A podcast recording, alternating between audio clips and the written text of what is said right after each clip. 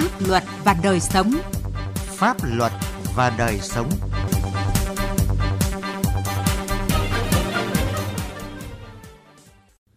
Xin kính chào quý vị và các bạn. Mời quý vị và các bạn cùng nghe chương trình Pháp luật và đời sống của Đài Tiếng Nói Việt Nam với những nội dung sau.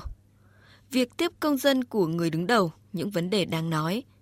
Nguyên nhân của thực trạng sử dụng bạo lực để tự xử lý trong xã hội hiện nay. Phòng cháy chữa cháy, còn đó những khó khăn. Pháp luật đồng hành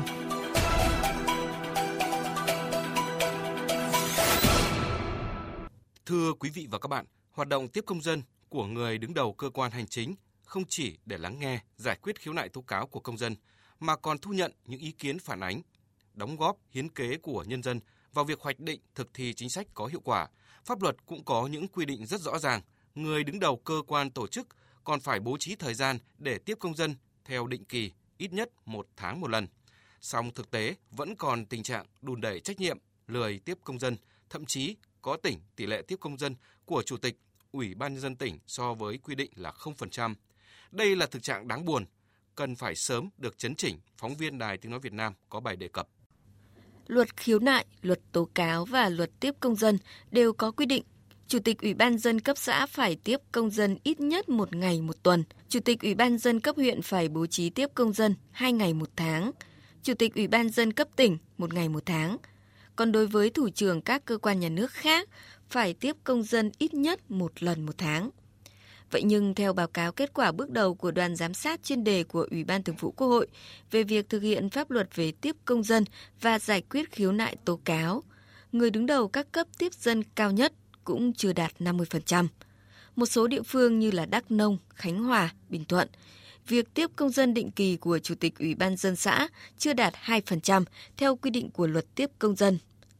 Ông Bùi Nguyên Súy, thành viên Hội đồng Tư vấn Dân chủ Pháp luật, Ủy ban Trung ương Mặt trận Tổ quốc Việt Nam cho rằng, việc tiếp công dân của người đứng đầu các cơ quan hành chính còn rất hạn chế và kém hiệu quả, gây ra nhiều bức xúc cho người dân chủ tịch tỉnh đáng phải tổ chức tiếp công dân một lần quy định như vậy, nhưng mà ông chủ tịch không thực hiện, mà thường là ủy quyền đun đẩy trách nhiệm trong cấp phó, cơ quan chuyên môn giúp việc cho mình xảy ra khá phổ biến ở các địa phương trong phạm vi toàn quốc. Tôi cho đây cũng là vấn đề sẽ gây bức xúc cho người dân. Là người nhiều năm gắn bó với lĩnh vực tiếp công dân, giải quyết khiếu nại tố cáo. Ông Nguyễn Hồng Điệp, trưởng ban tiếp công dân trung ương cho rằng việc tiếp dân định kỳ của người đứng đầu không những chỉ là trách nhiệm là giải quyết khiếu nại tố cáo mà nó còn góp phần tạo dựng sự đoàn kết thống nhất giữa chính quyền với người dân trong hoạch định thực thi các chính sách phát triển kinh tế xã hội địa phương. Rất tiếc vì người đứng đầu chưa tiếp dân đầy đủ, làm dân thiếu tin tưởng vào chính quyền, dễ dẫn đến các hệ lụy tiêu cực. Người đứng đầu ấy, né tránh, không trực tiếp tiếp dân, đối thoại với người dân. Là người dân thia thấy thiếu sự tôn trọng của cái người đứng đầu, mà nữa là người dân ấy, nó muốn người đứng đầu ấy, không những cái chỉ mà thực hiện cái quyền khiếu nại tố cáo của mình, mà muốn kiến nghị với cái ông đứng đầu ấy, mà liên quan đến cái việc hoạch định chính sách và xây dựng chính quyền, thì ông lại không lắng nghe. Dẫn đến cái việc mà người dân bức xúc. Tiếp công dân giải quyết khiếu nại tố cáo nếu biết quan tâm, giải quyết ngay từ cơ sở, sẽ làm giảm bức xúc khiếu kiện đó cũng là kênh quan trọng để tạo sự đồng thuận giữa người dân với cơ quan nhà nước, đồng thời hoàn thiện chính sách pháp luật để quản trị tốt hơn. Vì vậy, chúng ta cần có giải pháp mạnh mẽ hơn để ràng buộc trách nhiệm đối với người đứng đầu trong tiếp dân. Cần coi đây là một trong những tiêu chí đánh giá cán bộ lãnh đạo hàng năm, đồng thời đẩy mạnh thanh tra công vụ và xử lý trách nhiệm kịp thời đối với những ai thực hiện chưa nghiêm quy định tiếp dân. Bà Nguyễn Thanh Hải, Bí thư tỉnh ủy Thái Nguyên nêu quan điểm. Việc mà thanh tra kiểm tra xử lý vi phạm đối với người đứng đầu ờ, của cơ quan hành chính các cấp thực hiện lịch tiếp công dân định kỳ ờ, thì cũng đã được thanh tra à, chính phủ rồi thanh tra các cấp cũng có ừ, thực hiện trong thời gian qua. Nhưng tuy nhiên là số lượng người ừ, bị xử lý thì cũng chưa có. Nhưng mà tuy nhiên tôi thì tôi nghĩ rằng là à, qua cái công tác thanh tra kiểm tra nó sẽ có cái mức độ cái tính răn đe đối với cả cái việc này. Dân bỏ phiếu bầu cán bộ để phục vụ họ mà cán bộ không gặp gỡ thì làm sao giải quyết công việc cho dân được. Nhân dân không cần tiếng nói cao sang, nên hãy gần gũi họ, nói tiếng nói của họ, giải quyết công việc của họ, thì khi đó mới tạo được sự đồng thuận, người dân mới ủng hộ.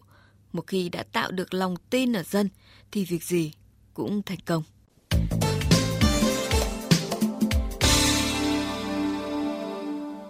Thưa quý vị, thưa các bạn, chỉ vì chút cãi cọ tranh chấp vặt vãnh phát sinh trong cuộc sống hay bất hòa giữa một vài cá nhân, tức cái nhìn đều, đã được người trong cuộc chọn lối hành xử bạo lực để giải quyết.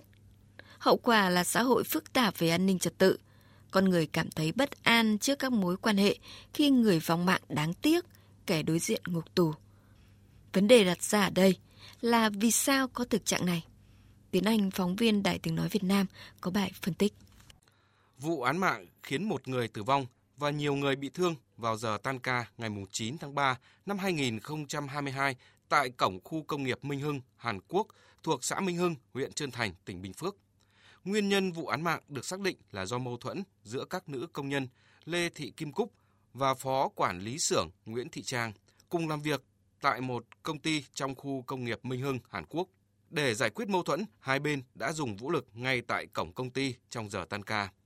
Công an tỉnh Hòa Bình đã ra quyết định tạm giữ hình sự Bùi Văn Hải để điều tra về hành vi dùng hung khí đánh chết anh Trịnh Đức Tư. Vụ án mạng xảy ra vào chiều 15 tháng 8 vừa qua, xuất phát từ mâu thuẫn khi mượn điếu cày.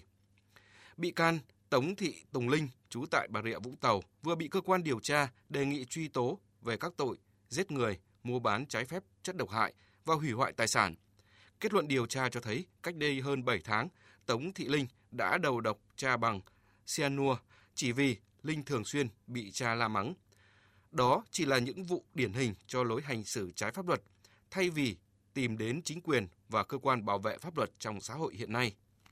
Thiếu tướng Đào Thanh Hải, Phó Giám đốc Công an thành phố Hà Nội dẫn ra thống kê, trong số hàng nghìn vụ gây dối trật tự công cộng xảy ra thì có đến 70% số vụ có nguyên nhân từ những mâu thuẫn cá nhân. Đa số các vụ này lại do người dân tự xử gây mất an ninh trật tự. Có rất nhiều vụ việc mà khi chúng tôi ờ, xuống hiện trường thì ờ, người ta dùng các vũ lực dàn xếp với việc với nhau chứ không thông qua bằng cái cái cái, cái pháp luật hoặc cơ quan bảo vệ pháp luật. Sự gia tăng bạo lực trong xã hội có nhiều nguyên nhân, song nguyên nhân cơ bản nhất vẫn là sự xuống cấp về đạo đức, lối sống ích kỷ, thực dụng của một bộ phận người dân. Tiến sĩ xã hội học Trịnh Hòa Bình, Ủy ban Khoa học Xã hội Việt Nam cho rằng những cái thành viên đó, những cá nhân đó, họ nghĩ rằng họ có thể thiết lập lại được cái trật tự. À, chính vì cái điều đó phản ảnh cái chuyện tức là cái, cái sự không hợp tác, không thừa nhận, thậm chí phủ định cái trật tự vẹn tồn. Thì tôi cho rằng đây là một cái nét tâm lý cần phải nghiên cứu của trong một cái xã hội chúng ta đang chuyển mình. Còn theo bà Nguyễn Thị Mai Lâm, đoàn luật sư thành phố Hải Phòng, thì nguyên nhân trực tiếp hình thành động cơ thực hiện hành vi tự xử lý hiện nay là sự manh động của những kẻ thiếu văn hóa ứng xử. Trong khi đó, cộng đồng xã hội lại quá thờ ơ, thiếu trách nhiệm và vô cảm trước những cái xấu, cái ác của xã hội. Mà trước hết, các cơ quan công quyền, nhất là những cơ quan bảo vệ và thực thi pháp luật, chưa thực hiện đầy đủ chức trách nhiệm vụ của mình trong quản lý xã hội và tổ chức duy trì thực thi luật pháp. Những hành động mang tính bạo lực À, đó có một phần nguyên nhân từ sự phối hợp giữa các cơ quan đơn vị tổ chức trong hệ thống chính trị và nhất là ở cơ sở thì quá lỏng lẻo và sự thưa ơ thiếu trách nhiệm trong thi hành công vụ của cán bộ công chức, à, các cơ quan công quyền. Nhận thức kém lại thiếu tự tin, thiếu kiềm chế của một bộ phận người dân dẫn đến sử dụng bạo lực để tự xử lý trái pháp luật. Trong khi đó, việc quản lý xã hội, giáo dục đạo đức chưa được tốt là sự phối hợp quản lý giữa xã hội, gia đình, nhà trường chưa hiệu quả rồi các biện pháp phòng chống tội phạm, giải quyết các mâu thuẫn, tranh chấp của các cơ quan bảo vệ pháp luật chưa kịp thời và nghiêm minh là những nguyên nhân của thực trạng sử dụng bạo lực để tự xử với nhau. Tất cả những điều đó cần sớm được khắc phục, nhưng trước hết mỗi cá nhân, công dân hãy tuân thủ pháp luật trước khi đòi xử lý người khác hoặc đòi chính quyền phải thế nọ, phải thế kia để bảo vệ mình. Xin nhớ rằng công lý không thể có với người bất chấp pháp luật và hành xử theo cách của mình.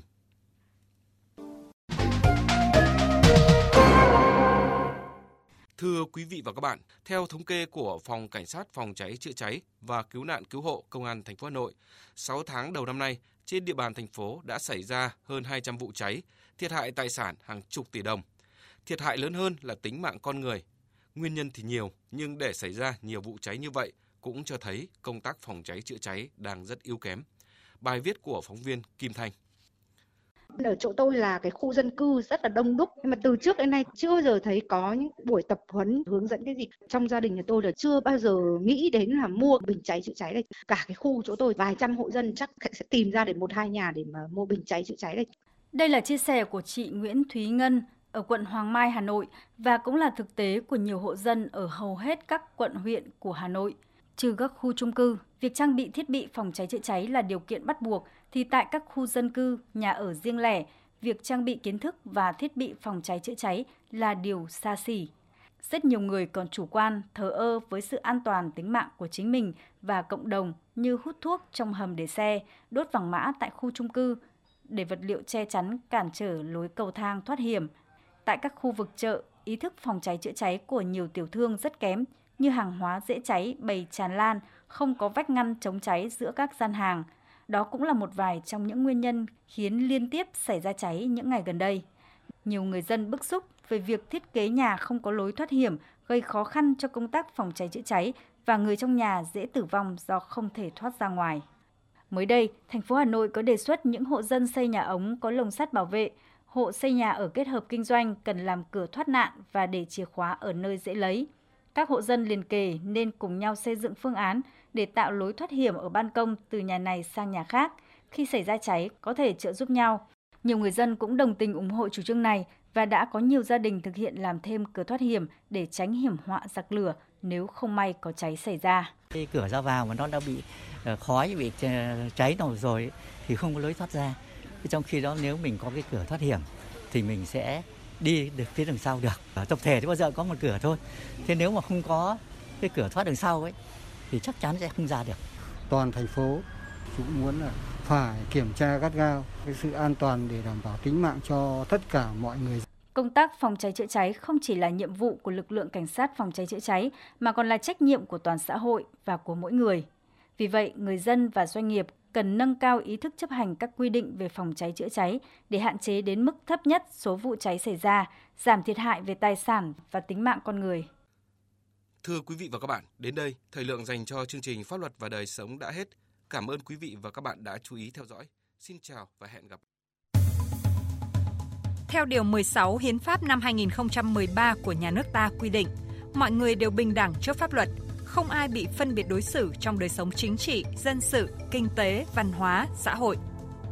Vì vậy, nếu bạn hoặc người thân thích của bạn là người nhiễm HIV, có khó khăn về tài chính, là người thuộc hộ cận nghèo hoặc là người đang hưởng trợ cấp xã hội hàng tháng theo quy định của pháp luật hoặc thuộc diện được trợ giúp pháp lý khác theo quy định tại Điều 7 Luật trợ giúp pháp lý năm 2017, người thuộc hộ nghèo, người có công với cách mạng, người dân tộc thiểu số cư trú ở vùng có điều kiện kinh tế xã hội đặc biệt khó khăn. Khi gặp vướng mắc về pháp luật thì hãy đến Trung tâm trợ giúp pháp lý nhà nước tỉnh, thành phố nơi bạn cư trú để được trợ giúp pháp lý. Khi đến Trung tâm trợ giúp pháp lý nhà nước, bạn sẽ được được trợ giúp pháp lý mà không phải trả tiền, lợi ích vật chất hoặc lợi ích khác. Được yêu cầu giữ bí mật về nội dung vụ việc. Được giúp đỡ pháp luật thông qua hình thức tư vấn pháp luật, bào chữa, được bảo vệ quyền và lợi ích hợp pháp của mình. Đại diện ngoài tố tụng.